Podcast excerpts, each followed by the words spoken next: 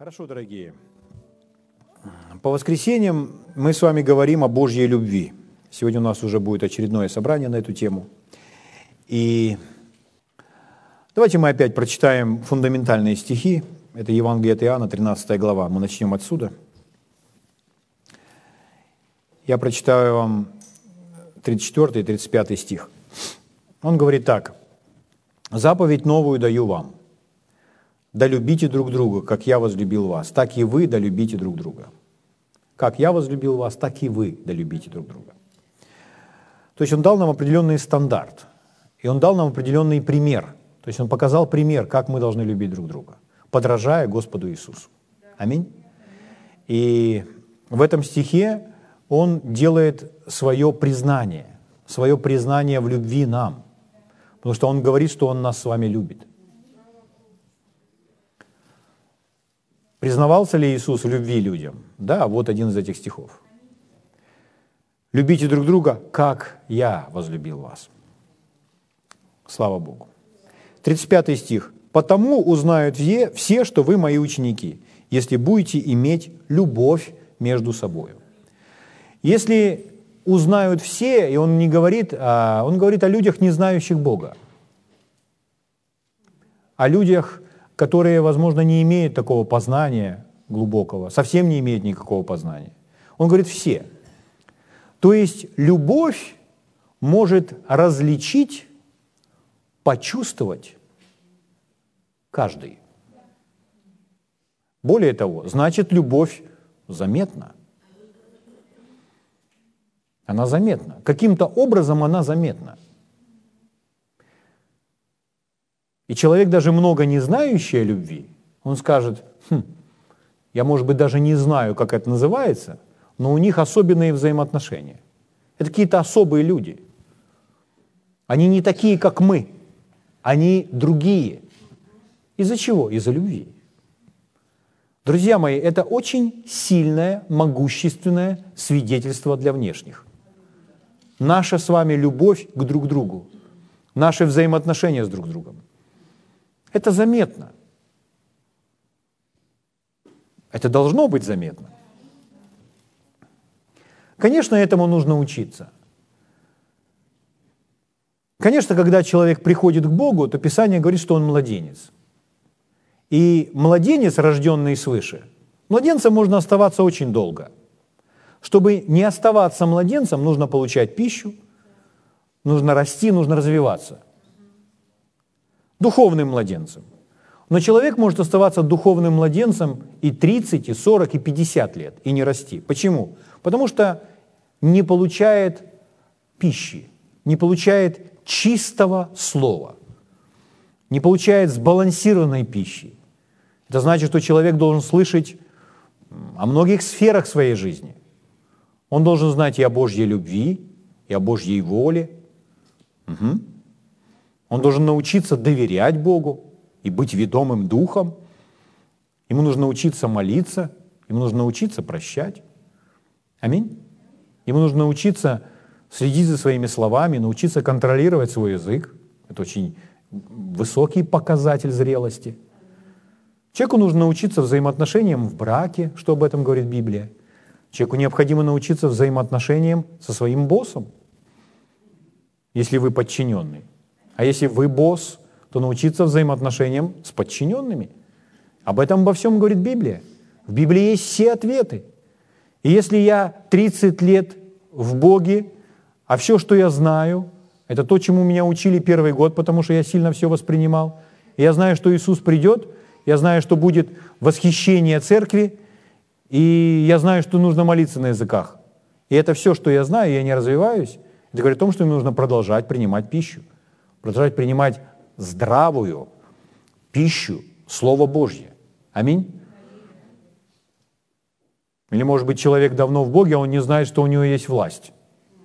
Власть над тьмой, власть над болезнями, власть над собственной плотью. Или у него возникают плотские желания разные, и он думает, да что ж такое, что ж эти бесы меня так мучат? В то время как это совсем не бесы, это просто плоть.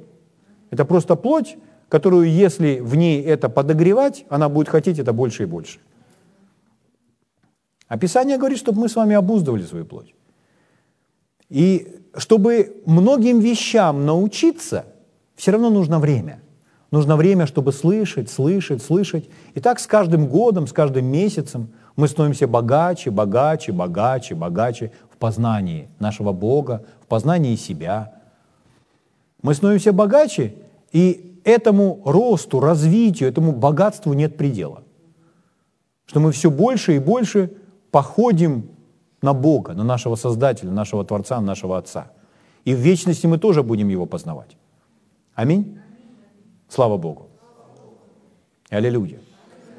Поэтому, говоря о любви, что в нас кто-то увидит любовь, нам нужно учиться. Нам нужно учиться, какова эта любовь и как это любить. Потому что если я только пришел к Богу, я даже не заметил, что я уступил плоти, то я не поступаю по любви. Бог не наказывает меня за это и не отнимает у меня своих благословений. Бог дает мне слово, чтобы я рос, чтобы я развивался. Он хотел бы, чтобы я был следующим, и чтобы я представлял Его на этой земле. И так каждый из нас. Аминь. Поэтому мы все с вами любим сегодня. Любим так, как мы знаем. Но Писание говорит нам, что возрастает вера ваша и умножается любовь друг к другу. Почему она умножается? Она растет из-за познания. Почему возрастает, растет вера? Из-за познания. Потому что мы продолжаем кормить себя Божьим Словом. И мы принимаем все больше и больше. И Иисус говорил, имея веру с горчичное зерно, можете горы переставлять. А если вера растет и становится сильнее, больше, крепче, мы способны еще на большее. Поэтому, когда Иисус говорил о верующем, Он говорил, все возможно верующим. Слава Богу. Аллилуйя. Итак, если будем иметь любовь между собой, то это свидетельство, признак что мы действительно настоящие ученики Иисуса Христа. Мы у Него учимся. Слава Богу. Я хочу, чтобы у нас как можно больше было перемен в этой сфере, чтобы было заметно и для нас самих, и для всех других, что эта сфера в нашей жизни умножается. Чтобы вам было заметно, а я умножился в этой сфере. Я вырос в любви. Представляете, какое это будет приносить вам удовлетворение? Что вы имели что-то ранее, и наслаждались этим. А теперь то, чем вы наслаждались, оно еще умножилось в вашей жизни, и вы видите еще больший прогресс. Вы представляете, как вы будете удовлетворены? Потому что любовь растет, любовь умножается. Слава Богу. И как мы с вами сказали, ее могут различить все, что это нечто особенное, это нечто небесное, это божественное. У них какие-то взаимоотношения там такие, они не такие, как мы – совсем не такие. А какие они? Они какие-то неземные. Они, они Божьи. И человек не слышал Евангелия, а просто наблюдал за поведением, за разговором двух сестер. Слава Богу. Это дух, это атмосфера, которая приносит иное настроение, не такое, как приносит этот мир. Мир приносит страх, волнение, беспокойство или раздражение, соль на рану. Э, давайте откроем Евангелие от Иоанна, 15 главу. С 9 стиха Иисус говорит, «Как возлюбил меня Отец, и я возлюбил вас».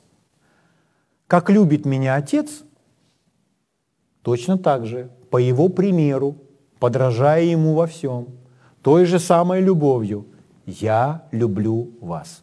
Еще одно признание Иисуса в любви к вам. «Я люблю вас». «Прибудьте в любви моей». И мы с вами говорили, что он говорит о пребывании в любви как об атмосфере, в которой нужно жить, в которой нужно находиться. Любовь создает атмосферу. Любовь создает среду для обитания, в которой мы с вами можем чувствовать себя хорошо, комфортно и эффективно развиваться. То есть, знаете, как для растения. Для растения, там, где растению ну, необходима влага. И вот люди, которые занимаются теплицами, что меня сегодня в эту тему тянет все время, люди, которые занимаются тепли, теплицами, они делают такое, они даже на автомате это делают орошение там. Есть такой туман, система туман. И спустя какое-то время там есть такой распылитель, и под давлением влага, и вода, и, допустим, вода подается из бочки, а в бочку дают еще какое-то э, там органическое удобрение, которое полезно для листочков. И через некоторое время этот туман, ну, этот распылитель и создает такой, ну, туман, то есть такой насыщенный воздух маленькими капельками. И растение все орошается, и почва орошается. Это в теплице. И это очень благоприятная среда для этого растения. Оно получает достаточно света, оно там растет. И в этой среде, даже если на улице там или сухо, или еще прохладно, а в этой теплице растение просто как в оазисе. То есть это среда для его развития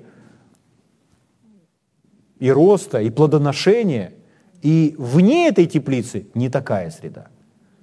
Поэтому, когда Иисус говорит, прибудьте в любимые, это мы с вами как вот, вот в этой среде для э, роста и развития, для нашего комфортного обитания. Когда ребенок растет в такой среде, он, э, он не знакомится со страхом, беспокойством, волнением, гневом, раздражением. То есть это все, все негативные духи и атмосфера не влияют на него. Представьте, ребенок, которому там 3 месяца, 4, 5, 6, год. Представьте двухлетнего ребенка. Двухлетний ребенок, он уже многое понимает. Он уже разговаривает. Ну, как-то. И если, если вокруг него такая атмосфера, допустим, злость, почему ребенок сразу начинает плакать? Моментально. Если он видит что-то, что его пугает, или э, ну, злость его будет пугать, потому что он, он никак это не воспринимает. Человек просто для этого не создан. Вот почему на небесах всего этого не будет. Небеса – это место, которое имеет вот такую атмосферу. Я читал и всегда, пользуясь случаем, слушаю или читаю свидетельства людей, которые побывали на небесах. Мне нравится это. Мы имеем сегодня это в ограниченной форме, и Господь не открывает больше, я знаю почему, чтобы мы не, жили, не сидели на этой земле, думая только о небесах. Да? Почему? Потому что нам это, это сделает нас непригодными для жизни на земле. Это как с эмиграцией. Если человек все время думает про другую страну и живет в этой стране, и вот сидит, мечтает про ту страну, но это, в этой стране он не жилец, его мысли в другом месте. Он скоро сбежит. Угу. Поэтому Господь, а почему он думает все время про ту страну? А он в Ютубе ролики смотрит, людей слушает, журналы читает – и так далее. Фильмы смотрит, и все про ту страну, все про ту страну, и все восхищается той страной, где его нет. А живет в этой. И он свое, свое «хочу» кормит и кормит, кормит и кормит, кормит и кормит. И уже ходит по этой стране и говорит, «Э, все не так. А вот у них, а вот у них, а вот у них – и в результате человеку очень тяжело жить на этой земле. Поэтому Бог не делает то же самое с небесами. Он бы, знаете, как в красках нам мог бы все показать. Но в Библии вы не находите, чтобы так много было информации. Вы знаете, что они есть, вы знаете, что там хорошо, вы знаете, чего там нет, и все. Вы не знаете многих деталей. Почему? Потому что Господь хотел бы, чтобы мы были эффективны на этой земле. Это не значит, что мы привязались, мы мечтаем о небесах. Но если Он постоянно будет держать небеса перед нашими глазами,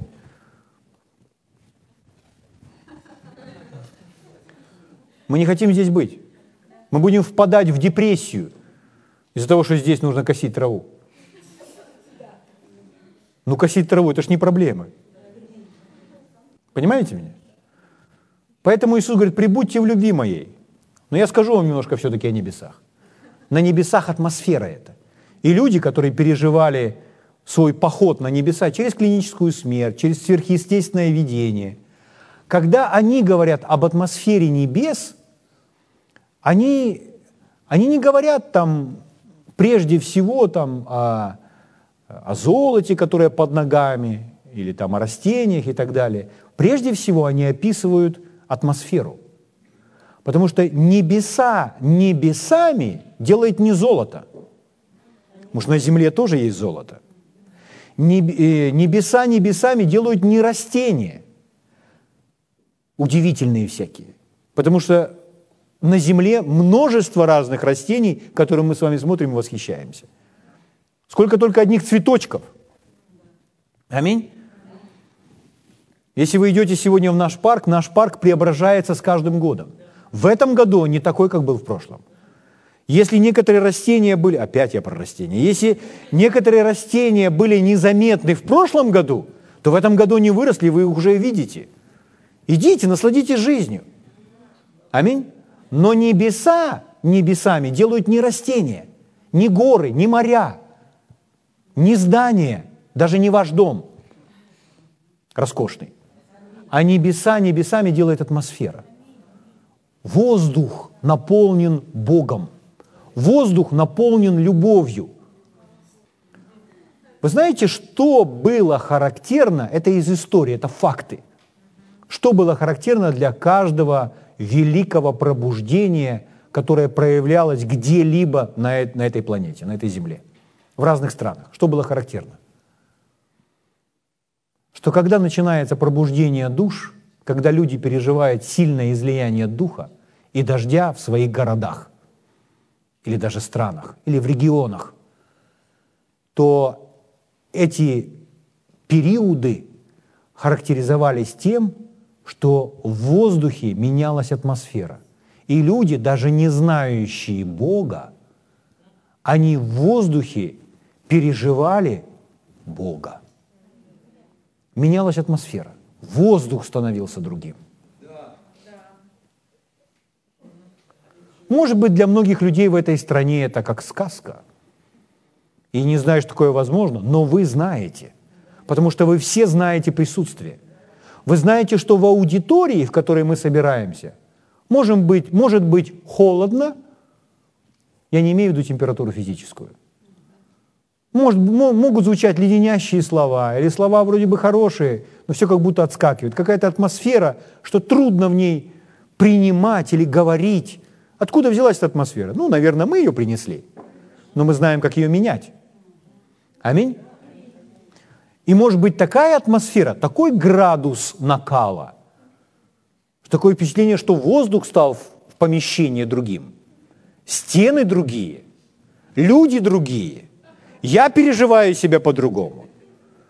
Мы обнимаемся по-другому, мы смеемся, и все стало другим. Когда человек находится в предбаннике и потом заходит непосредственно в сауну, это отличает. Если вы с закрытыми глазами заведете, с закрытыми глазами, с закрытыми ушами, с закрытым носом,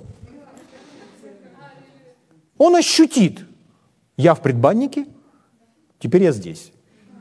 Почему? Там другая атмосфера. Но если открыть ему нос, там и запах другой. Если, если открыть ему глаза, там и воздух другой. Если открыть ему уши, он и ушами это все почувствует. Ну, я куда-то пошел, но это уже глубоко. Я про атмосферу. То есть человек основной, там другая атмосфера. То же самое может быть в помещении, и то же самое может быть в городе. Так вот, периоды пробуждения характеризовались тем, что люди на улицах, в городах переживали другой воздух, другую атмосферу. Воздух становился другим. И люди, когда встречались на улице, они разговаривали с друг другом тихо. Почему? А у них было такое богопочитание. Потому что всюду Бог. Друзья, это восхитительно просто.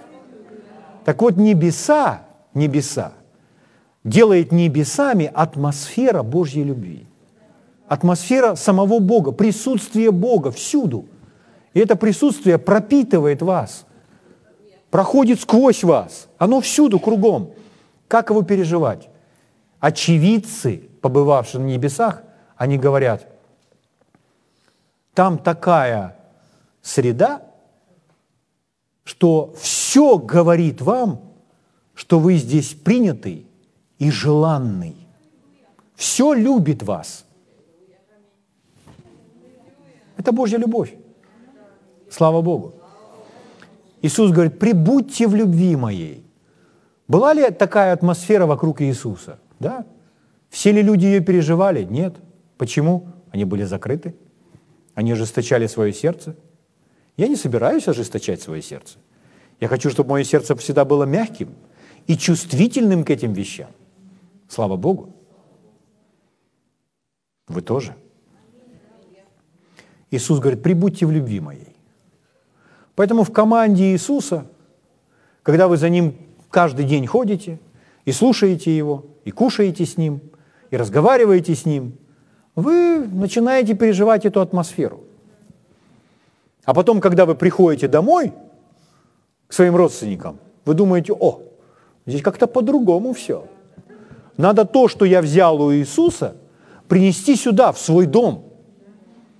Эту атмосферу, этот стиль жизни, эту любовь. Поэтому мы умножаемся в любви, мы учимся ей. Аминь. Слава Богу. Если заповеди мои соблюдете, прибудете в любви моей, как и я соблюл заповеди Отца моего и пребываю его в любви. Сие сказал я вам, да радость моя в вас прибудет, и радость ваша будет совершенна. Мы изучаем этот вопрос еще с одной целью. Дело в том, что человек так создан, что если он любит и выражает любовь, если он пребывает в любви, принимает любовь от Отца сначала, и потом он дарит эту любовь другим, то тогда его радость будет полной, радость его будет совершенной. Человек по-настоящему будет удовлетворен. Слава Богу. Аллилуйя. Слава Богу. Хорошо, родные. Давайте немножко продвинемся дальше.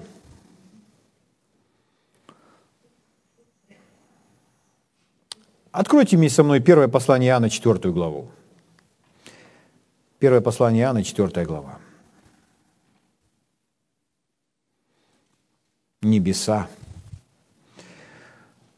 Поэтому атмосферу небес можно переживать и на земле в какой-то степени.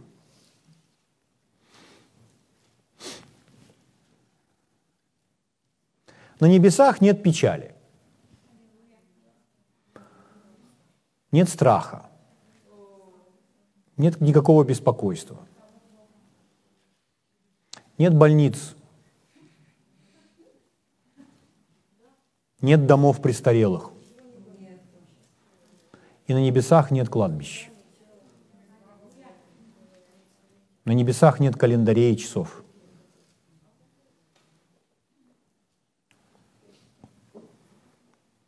Поэтому на руках мы будем носить не то, что часы пока, не то, что время показывает.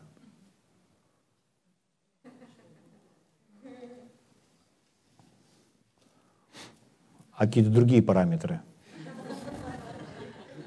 ну вы же не хотите расстаться со своим, если у вас есть какой-нибудь там девайс на руке. На небесах у вас ни разу не будет такой возможности сказать, о, на земле это у меня было, а здесь этого нет. Ни разу. Никогда у вас даже возможности такой не будет. О, на земле у меня была лошадка, а здесь у меня тройка – на земле у меня была моя собака. Мне так нравилось с ней гулять. А здесь, здесь у меня целая свора. На земле у меня был бурундучок. Звали его там Чарлик. А здесь у меня и бурундуки, и мыши, и рыбки, и свинки морские, и, и хомяк, и белки – и все в моем саду. И ни одного пугала. И мне хватает, и им. Никаких микробов. Можете поцеловать свою белочку. На небесах у вас не будет возможности сказать, а этого здесь нет. Там будет изобилие всего для наслаждения. Там, может, не будет, а это уже есть там. Просто мы здесь. Для нас будет, а на самом деле это там уже есть. Слава Богу. 18 стих. 4, 18. «В любви нет страха, но совершенная любовь изгоняет страх». Это про атмосферу. Потому что в страхе есть мучение, это атмосфера ада. Боящийся несовершен в любви. Человек, который боится, уступает другому духу, уступает другому влиянию. Поэтому боящийся несовершен любви. Потому что любовь изгоняет, вытесняет всякий страх. Она его поглощает. Как тот посох, который бросил Моисей, превратился в змея. А те колдуны побросали свои палки. И у них тоже змеи. Но происходит нечто очень зрелищное, драматическое, как в фильме ужасов. Это змея, которая из посоха Моисея, она начала поглощать, глотать и есть этих всех маленьких змей. Аминь. Поглощает. Моисей потом раз ее за хвост, и опять посох. 19 стих. «Будем любить Его, потому что Он прежде возлюбил нас». Итак, Иоанн делает вывод. Скажите своему соседу, будем любить Его, потому что Он прежде возлюбил нас. Бог возлюбил нас тогда, когда мы с вами Его не любили. Мы Его не знали, но Он возлюбил нас. Он не возлюбил нас за что-то, Он возлюбил нас, потому что мы Его творение. Аминь. Потому что все это им создано. И поэтому его план спасения – это выражение Его любви к каждому из нас. Он возлюбил нас. Прежде того, как мы возлюбили Его. Он не полюбил нас, когда мы полюбили Его. Это мы с вами должны полюбить Его, когда Он полюбил нас. Но здесь есть очень интересная, я сейчас вам скажу эту фразу, потом я буду вам ее доказывать через Писание. Э, смотрите, как интересно, друзья мои. Как это все происходит? Бог возлюбил меня.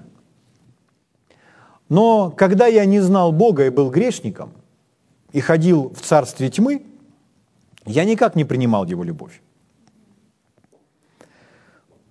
Его любовь не была принята мной.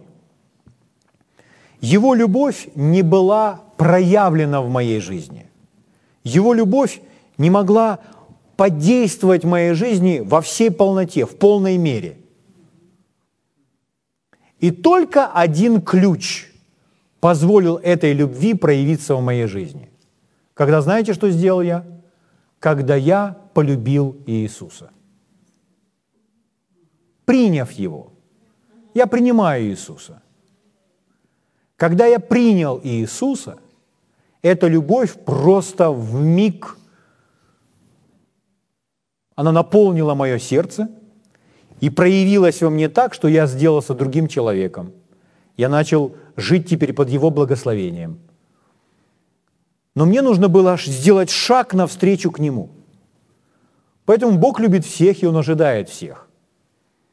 Но если мы хотим проявления Его любви в нашей жизни, нам нужно сделать шаг навстречу. Приняв Его любовь, нам нужно полюбить Его – мы не говорим о зарабатывании, мы не говорим о заслуживании, мы говорим о принятии. Это разные вещи. Мы говорим об открытом сердце. Аминь. Итак, будем любить Его, потому что Он прежде возлюбил нас. Слава Богу. Мы услышали это от Иоанна. Следующий стих. Кто говорит, я люблю Бога, а брата своего ненавидит, тот лжец. Ибо не любящий брата своего, которого видит, как может любить Бога, которого не видит? Итак, наша любовь к Богу проявляется в том, что мы любим брата. Наша любовь к Богу проявляется в том, что мы любим тех, кто Его. Угу. Потому что это Его. Человек говорит, я так люблю Бога, с людьми у меня много проблем. Но Бога, слава Богу, я любить научился. Но любовь к Богу проявляется в том, что мы любим тех, кого Он говорит нам любить.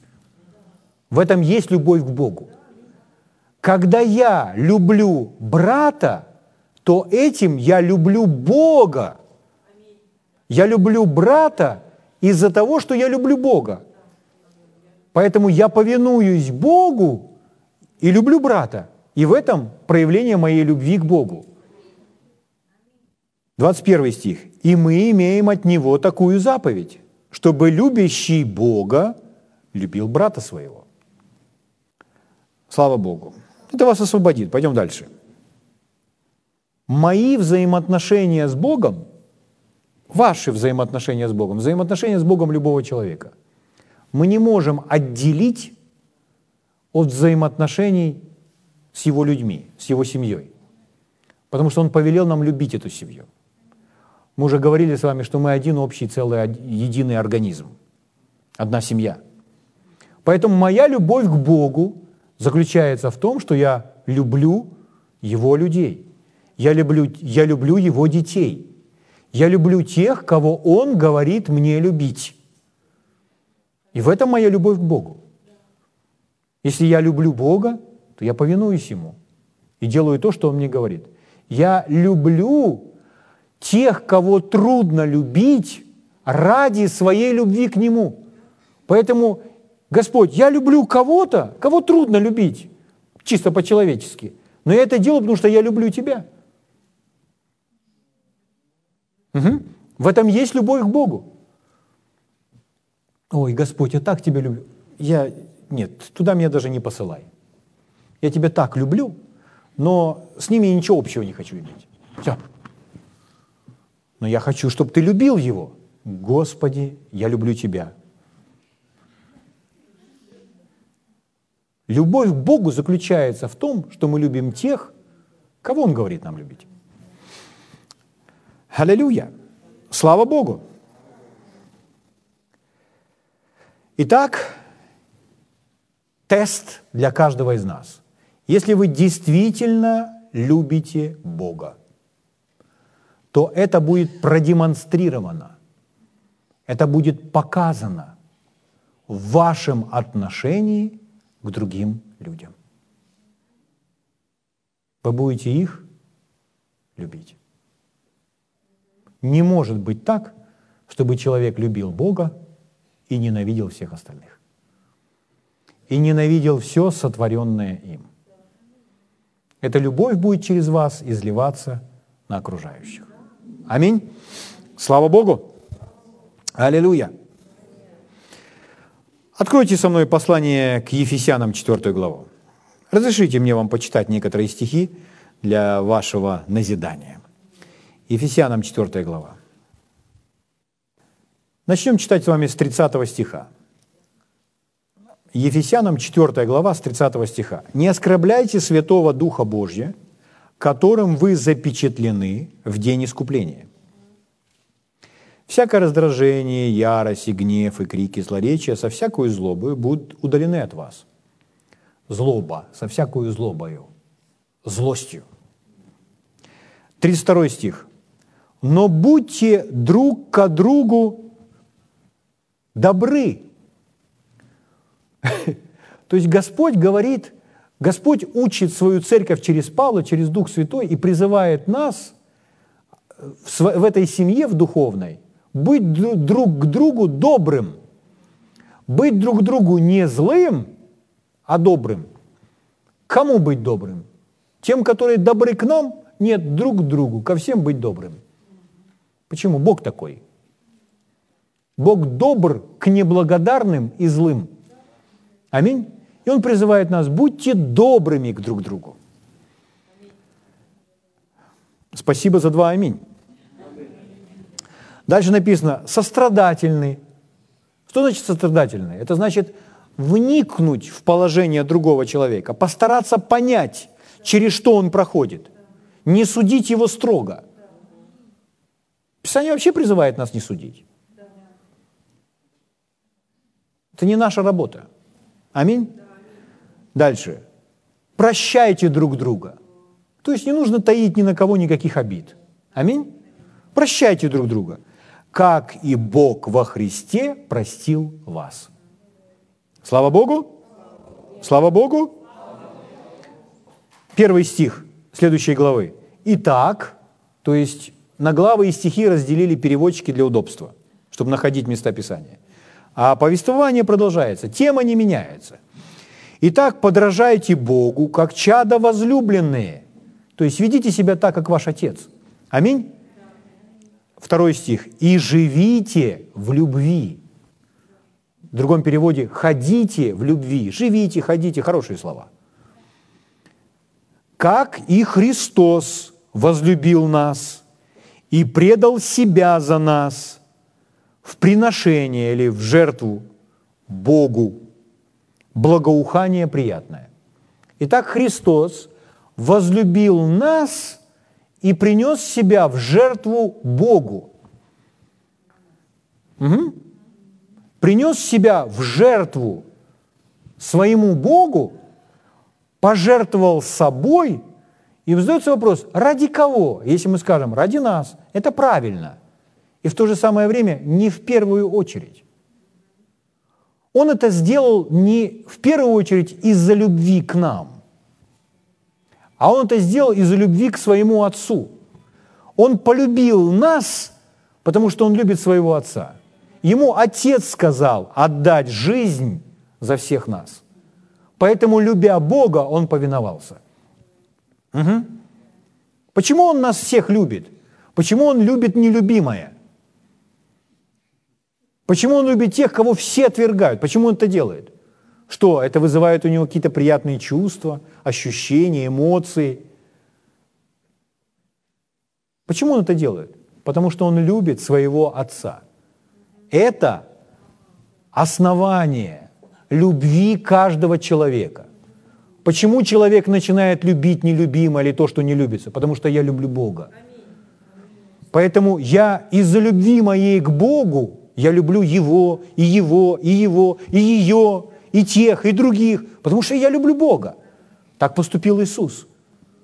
Поэтому Он принес себя в жертву Богу и возлюбил нас, потому что Он покоряется во всем Отцу из-за любви своей к Отцу прежде всего. Отец, можно я пойду умру за них? Я их так люблю, можно я пойду умру за них? Нет, это не такая история. Он сказал, отче, а можно как-то по-другому, иначе. Впрочем, не как я хочу, но как ты. Я люблю тебя, я повинуюсь и покоряюсь тебе. Аминь. Друзья мои, это мотив, это причина, это основание, чтобы любить каждого. Наша любовь к Богу. Наша любовь к Богу, она будет выражена, проявлена в нашем отношении к другим людям – Потому что он говорит, я их создал, они все мои. Я же не люблю тебя больше, чем ее. Человек, человек слой, Господи, ну ты же меня все равно больше любишь. Нет, у него нет лицеприятия. Его большого отеческого сердца хватает на всех нас. Он всех нас может вместить, и Он всех нас может принять, и Он всех нас может выслушать. Аминь. И никто из нас не почувствует отчуждения или у Бога не было времени на меня. Он Бог.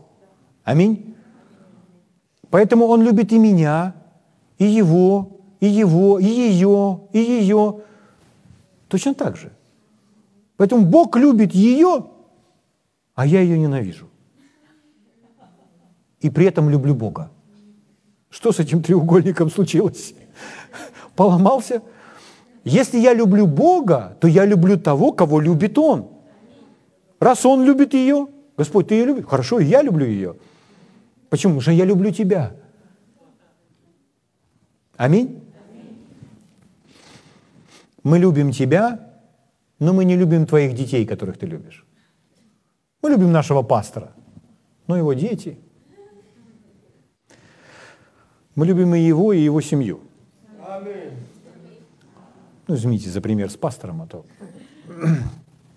Слава Богу! Аллилуйя! Ого! Евангелие от Иоанна, 14 глава. Давайте посмотрим первый стих. Вы еще можете? Вы учитесь чему-то? Позвольте я вам еще прочитаю местописание, вы увидите их по-новому. Евангелие от Иоанна, 14 глава. Слава Богу. 21 стих. Говорит наш Господь Иисус. Красные слова в моей Библии. Спасибо тем людям, кто это придумал. Иоанн так не писал, и эти евангелисты так не писали, но спасибо тем, кто это придумал. Это способ выражения чести. Кто имеет заповеди мои и соблюдает их, тот любит меня. То же самое. Кто имеет заповеди мои и соблюдает их, тот любит меня. Выполняя то, что Он нам говорит, мы проявляем свою любовь к Богу. Когда мы имеем такое же отношение к чему-то, какое имеет Бог, то в этом мы проявляем свою любовь к Богу. Кто имеет заповеди мои и соблюдает их, тот любит меня. А кто любит меня, тот возлюблен будет отцом моим, и я возлюблю его и явлюсь ему сам. Смотрите, здесь то же самое. Если мы принимаем его любовь, если мы проявляем свою любовь к Иисусу, смотрите, что делает Иисус.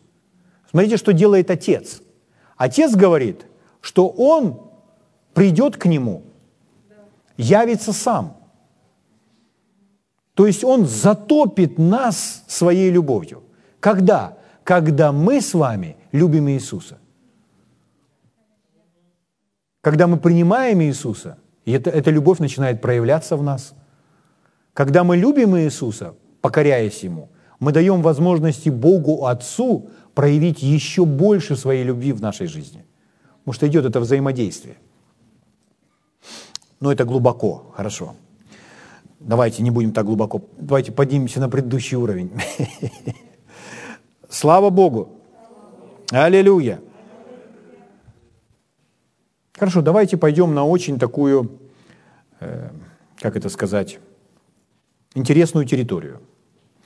Послание к Ефесянам, 5 глава. Послание к Ефесянам, 5 глава. Библия очень много говорит о взаимоотношениях.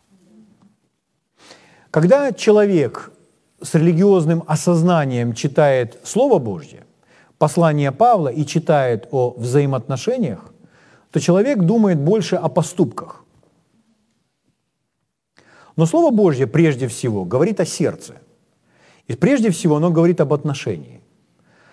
Перед Словом Божьим не стоит задача написать нам новый большой список заповедей. Что нам нужно делать? Поступки или дела мы должны рождать сами из новой природы, которую мы получили от Бога. Поэтому не нужно искать разные заповеди и постановления, что же нам делать и как поступать. Потому что их просто невозможно все перечислить. И Господь не хотел бы, чтобы мы прочитали что-то и начинали это делать. Господь хотел бы, чтобы мы рождали это из своего сердца. Поэтому Он дал нам новую природу. Он нас такими создал. Поэтому Библия прежде всего говорит об отношении. Ну, например, 22 стих, смотрите. Мужиков я спас, сразу к женам пойду. 22 стих. Жены. Это обращение к женам. Все мужчины могут закрыть уши пока. Нет, я шучу. Итак, жены, повинуйтесь своим мужьям, как Господу. Скажите, это о чем? О поступках жен? Нет. Это об отношении сердца. Люди, не пони... люди, переводя все на поступки, они начинают так, хорошо, как это мужу повиноваться как Господу? А если он не, не разрешает на собраниях Богу молиться? Что, я должна ему повиноваться? Здесь, здесь совсем не об этом речь идет. Речь идет об отношении к мужу. Не когда он вам что-то запрещает, а как вы с ним живете. То есть относитесь к нему с уважением, с почтением, повинуйтесь ему, как Господу. Аминь? Как Господу, то есть в том смысле, что муж говорит о чем-то, а говорит, да, хорошо, давай, угу. поддерживая его в его планах, в его начинаниях. Не, речь не про запреты, речь не о той ситуации, когда через мужа проявляется дьявол. Когда через мужа проявляется дьявол, нужно во власти стоять. И говорить ему, дорогой, я все равно пойду на собрание, я тебя очень люблю. Но Бог у меня на первом месте. Это другая история, это не про это здесь. Аминь. А здесь об отношении. Не когда он вам что-то запрещает, а когда вы вместе за столом сидите и имеете какую-то беседу прекрасную, чудесную. И за этим столом должно быть отношение повиновения. Потому что если жена сидит, ой, да что ты там? Ой, и только одни сплошные упреки. Это такой жене написано. Говорит, ой, да что ты там можешь? Кормилец наш. Она неправильно относится, она должна к нему относиться как к Господу. Жены, повинуйтесь, это об отношении. Аминь. Пастор, сегодня на собрание не пойду. Почему? Вы сказали повиноваться мужу, мой муж сказал, не ходи. Это совсем не про это. Ну, вы, вы слышите меня? Вы понимаете, о чем речь? Да ладно, давайте уйдем из брака, пойдем, пойдемте на работу. Ефесянам, где это у нас написано? Ефесянам 6 глава. Ефесянам 6 глава. 6 глава, 5 стих. Ну, здесь, конечно, написано про рабов, вы скажете, рабство закончилось, и правильно скажете, слава Богу, что рабство закончилось. Но вы можете написать не рабы, а подчиненные. Перефразируя на нынешнее время. Рабы, повинуйтесь господам своим по плоти, со страхом и трепетом, в простоте сердца вашего, как Христу. Павел, что такое вообще? Ты не знаешь, кто мой начальник. Он такой матершинник. Все время перегаром пахнет. Сигарета только с одного другое это самое перепрыгивает. Не пропустит, украдет все, что нужно. Тут написано, как Христу. Павел, ты учел каждую ситуацию. Хорошо, как вы завоюете этого человека? А если мой начальник скажет не ходить на собрание и опять в эту тему? Да начальнику дела до этого нет. Он об этом и не думает. Речь идет о том, когда начальник приходит на работу и говорит, так, ребята, и пускай он использует всякие эти дополнительные слова с нецензурной бранью, это не вопрос сейчас. Это ваш начальник, и вы там оказались. И вот есть бригада, и он говорит, так, ребята, значит, сегодня идете туда, копаете там, там траншею, заливаете там бетон, делаете, вставляете там те трубы, там то-то и то-то, ну, дает определенную работу. И бригада пошла на работу. О, наш сегодня, о, пришли, ну, это, это в нашей стране так бывает, это бывший Советский Союз. Лопаты побросали, сели, легли на травку. Первые, первые 30 минут рабочего дня. Как э, мои друзья-иностранцы, когда они приезжали, э, допустим, в гостиницу смотрят, а где-то ребята там забор какой-то льют, льют или дорогу там. И вот они в окно наблюдают за этим процессом несколько дней. Они только сидят. Почему они только сидят? Они не понимают. Ну, вы все понимаете. Вот, и пришли, и вот это... Ну, о чем написано? А написано, что если Иван Петрович дал задание выкопать ту траншею, залить бетоном, повставлять те трубы, то значит мы повинуемся Ивану Петровичу и повинуемся и делаем это все как Христу. То есть мы идем, и Иван Петрович использует все эти слова, от которых вянут уши. Но мы их фильтруем, раз Господь поместил нас в это место. Мы, мы смотрим на это. Угу. Хорошо. Понял, Иван Петрович, вы не переживайте. Все сделаем. Он положит руку вам на плечо, слушай, спасибо тебе. Потому что посмотришь на этих архаровцев, то... И вот мы пошли все вместе. Пошли и те попадали. А вы... А они, тебе что, больше всех надо? Вас возненавидят? В начале. Но когда он придет и скажет, а кто это все сделал? А вы просто стоите, мы рады были помочь вам, Иван Петрович. И вы не присваиваете славу себе и никого не закладываете здесь. И говорите, Иван Петрович, вот эти двое все время пролежали, прокурили, пропили пиво. Вы не делаете так. Вы по-прежнему, вы их тоже любите. И вы их прикрываете. Ну, в каком смысле прикрываете? Как своих детей. Да, потому что если ребенок, если мой ребенок работает на меня, я говорю, сынок, сегодня можешь не выходить на работу. Отдохни. Любовь.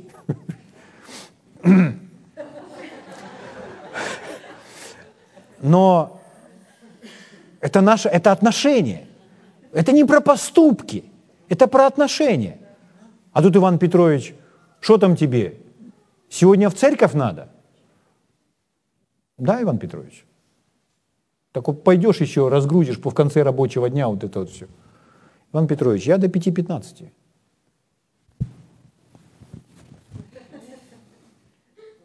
Ну, он не имеет права задержать. Я до 5.15. Или очень говорит, слушай, надо помочь вот здесь, надо помочь. Ну, вот, мы все в яме, надо помочь. Хорошо, я вместе с вами. Я готов пожертвовать чем-то. Аминь. Ну, только не про те вот эти, как Христу, только не про этих матершинников. Хорошо, давайте еще одно местописание. Почему вы любите таких людей? Потому что они сильно привлекательны? Или, или у вас какой-то спортивный интерес или драйв рождается их любить? Нет. Просто мы любим Бога. А Бог говорит им, а ты покажи им мое сердце. Аминь. Люби их. Господь, я тебя люблю, их любить я не собираюсь. Если я люблю Бога, я буду любить их. Аминь. Это не значит, что я иду на компромиссы своей совестью. Я не иду на компромиссы своей совестью. Откройте, пожалуйста, 1 Петра, 2 глава, 18 стих. Я заканчиваю. 1 Петра, 2 глава, 18 стих. Слуги, со всяким страхом повинуйтесь господам, не только добрым и кротким, но и суровым. Ибо то угодно Богу, если кто, помышляя о Боге, переносит скорби, страдая несправедливо. Ибо что за похвала, если вы терпите, когда вас бьют за проступки, но если делая добро и страдая терпите, это угодно Господу. Слава Богу. То есть страдание в чем? Страдание в том, что, может быть, с нами несправедливо обращаются, нас не вознаграждают за что должны были вознаградить. С нами разговаривают грубо. Нас, может быть, не уважают так, как мы бы с вами хотели. Но мы при этом так себя не ведем. Мы посреди всего этого все равно уважаем. Аминь. Мы все равно остаемся добрыми. Мы не, мы не становимся злыми. Слава Богу. И это любовь к кому? Это любовь к Богу. Так проявляется любовь к Богу. Слава Богу. Аллилуйя. Благ наш Господь. Аллилуйя. Давайте откроем Ефесянам 6 глава. Ефесянам 6 глава. Мы начали с 5 стиха. «Рабы, повинуйтесь господам своим, по плоти со страхом и трепетом, в простоте сердца вашего, как Христу». Смотрите шестой стих. «Не с видимой только услужливостью, как человека угодники, но как рабы Христовы, исполняя волю Божью от души, служа с усердием как Господу, а не как человеком. Зная, что каждый получит от Господа по мере добра, которое Он сделал, раб ли то или свободных. Поэтому мы это делаем не с видимой только услужливостью, а мы копаем эту яму и заливаем туда бетон и вставляем трубы, как Господу. Мы это делаем не для Ивана Петровича, мы это делаем для Господа. Аминь. Поэтому наше отношение такое, что мы это делаем с превосходным, с духом отличия, превосходства, с духом качества. Аминь. Слава Богу. И в чем это проявляется? На чем это основывается? На нашей любви к Богу. Слава Богу. Слава Богу. Слава Богу. Аллилуйя. Аллилуйя. Слава Господу Иисусу. Благ Господь. Спасибо, Отец. Друзья, мы учитесь чему-то? Вы понимаете, о чем речь? Поэтому любовь к Богу в том, что мы с вами любим тех, кого Он говорит нам любить. И мы с вами имеем, испытываем такое отношение, какое испытывает Он. Слава Богу. Благ Господь. Аллилуйя. Хорошо, давайте встанем на наши ноги.